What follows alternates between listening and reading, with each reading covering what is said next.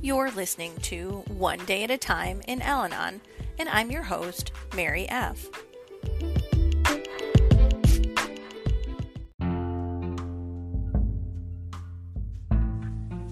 May 31st, page 152.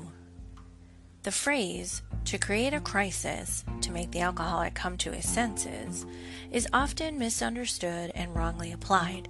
It does not mean that we should interfere with the drinker's activities or plan pitfalls for him or do anything that is punishment for the desperate sickness of alcoholism. Such actions cannot be excused on the ground that it's for his own good. God did not give us the right to decide what is for anyone else's good.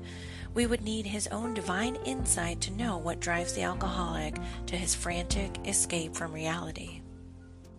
Today's reminder no one needs to create a crisis for the alcoholic. He is heading toward the ultimate crisis every time the alcohol takes control of him.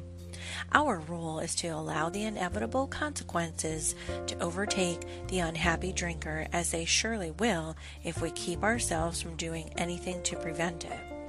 The trouble that finally faces the alcoholic will be of his own making.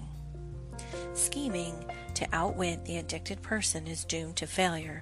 Let's examine our own motives to be sure we're not playing self defeating games. We will have to dig deep for this kind of honesty, but it's well worth it.